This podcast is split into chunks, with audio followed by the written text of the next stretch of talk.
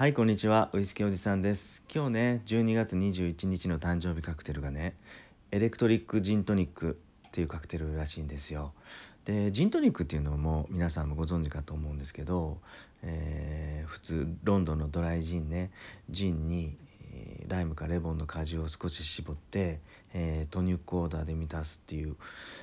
結構バーに行ったらとりあえず1杯目はこれ頼むのかなっていう方も多いと思うんですけどじゃあそれに今日12月21日のカクテルはその上にエレクトリックっていうのがついてますよね。でこの、うん、エレクトリックジントニックの紹介をしたいのと、えっと、今日はねあのクラフトジン日本でも今むちゃくちゃ活気のあるジンですよ手作りジンというか小さな蒸留所が、うん、あのこだわったところでね、えージンを作ってる。そんな蒸留所がたくさん出てきたのでその中でも一つ気になる蒸留所があったのでねその話をしたいと思います。さてさてその前にですね、えー、いつものように、えー、音声配信の番組一つ気になったところ紹介したいんですけどあのね今日さっきほんとついさっき出来たてのほやほやというかあの行ってきたライブ、えー、とあるライブにね来られてた遊びに来られた方双葉とタンタンのゆる会話チャンネルタンタンさんっていう方が配信してる番組です。でこのねこのタンタンさんっていう方はえー、っと今あのー、中学生、えー、高校生なのか。で中学生の双葉さんと高校生のタンタンさんが配信する日常会話らしいんですよ。でこの姉妹は、え、今タイのバンコクに実際住んでるらしいんですけどね。このタイのバンコクのスーパーの事情だとか、えー、これから塾行くんだよっていう何とも何とも日常的な普通の会話をね、えー、されてる番組です。これあのスタンド FM というかポッドキャストでも音声配信のね すごいドハマりするような何て言うんだろうカテゴリーというかなんだろうこれあのしっかり勉強学びのために音声配信を今まで聞いてたんですけど本当にねみんな等身大の人たちが日常会話たわいもない日常会話を配信してそれをあの興味ある方が聞くっていうのこれも一つあの音声配信これから波がめちゃくちゃ来るんじゃないかなと思いました。うん、かなり癒される番組ですこれ。はい、双葉とタンタンのゆる会話チャンネルタンタンさんが配信してる番組です。よかったら覗きに行ってみてください。さて今日12月21日の誕生日カクテルがね、えー、エレクトリックジントニックですと。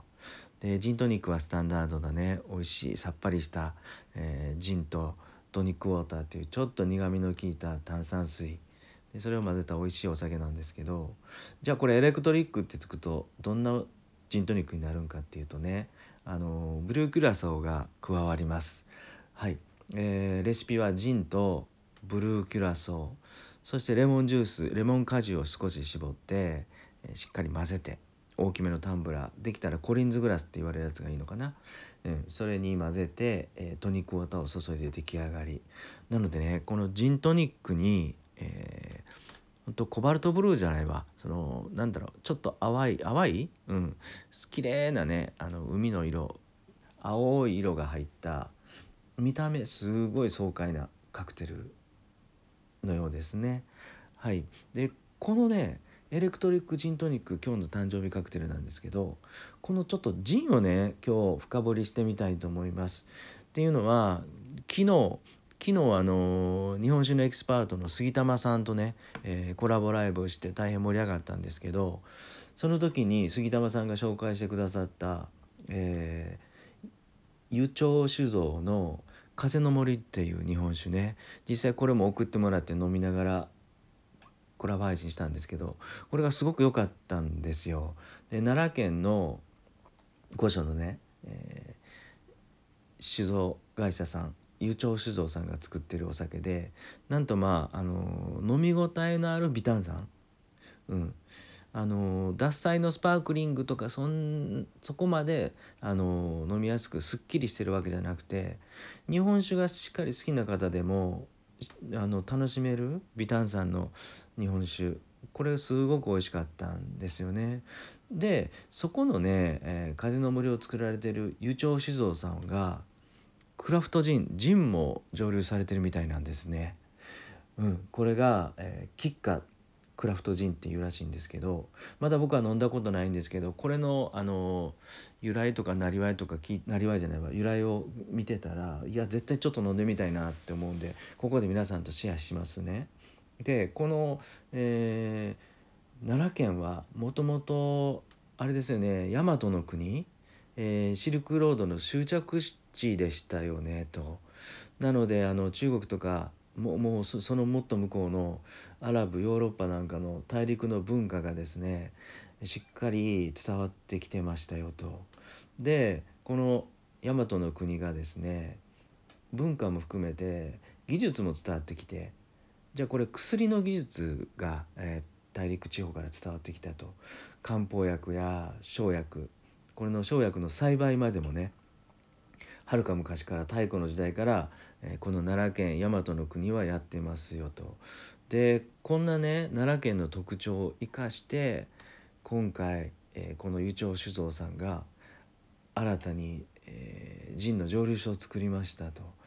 でこの湯町酒造さんの前の駐車場のところにあった古民家をね築150年ぐらいのいやまあたすっごい風情があるんでしょうね150年ぐらいの古民家を改装してジンの蒸留所を作ったそうなんですよ。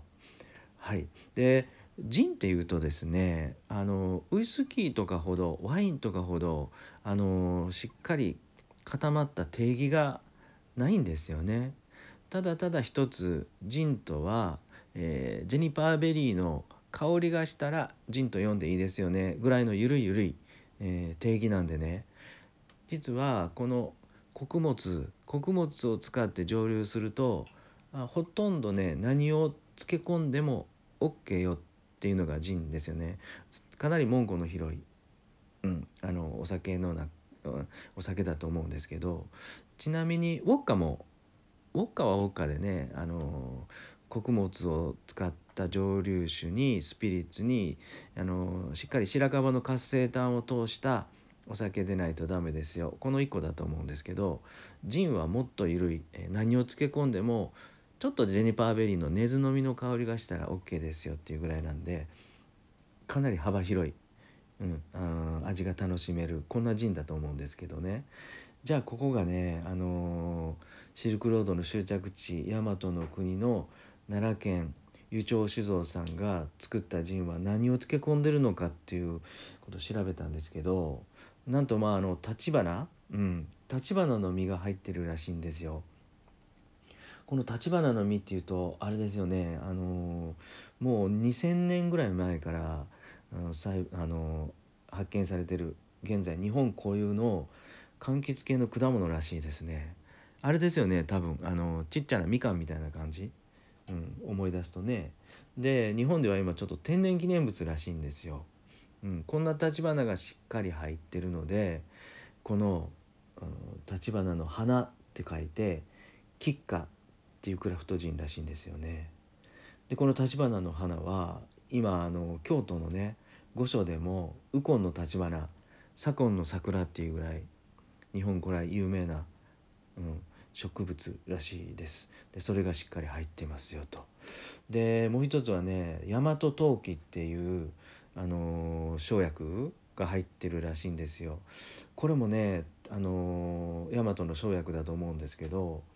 いやこれ太古の書物の「日本書紀」日本書紀にももう生薬としてしっかり載っているセリの仲間らしくてね独特の甘い香りがする、うん、あの生薬薬ハーブハーブみたいですね。なのでこの日本古来の代々大和地方に伝わる、うん、植物を漬け込んだ、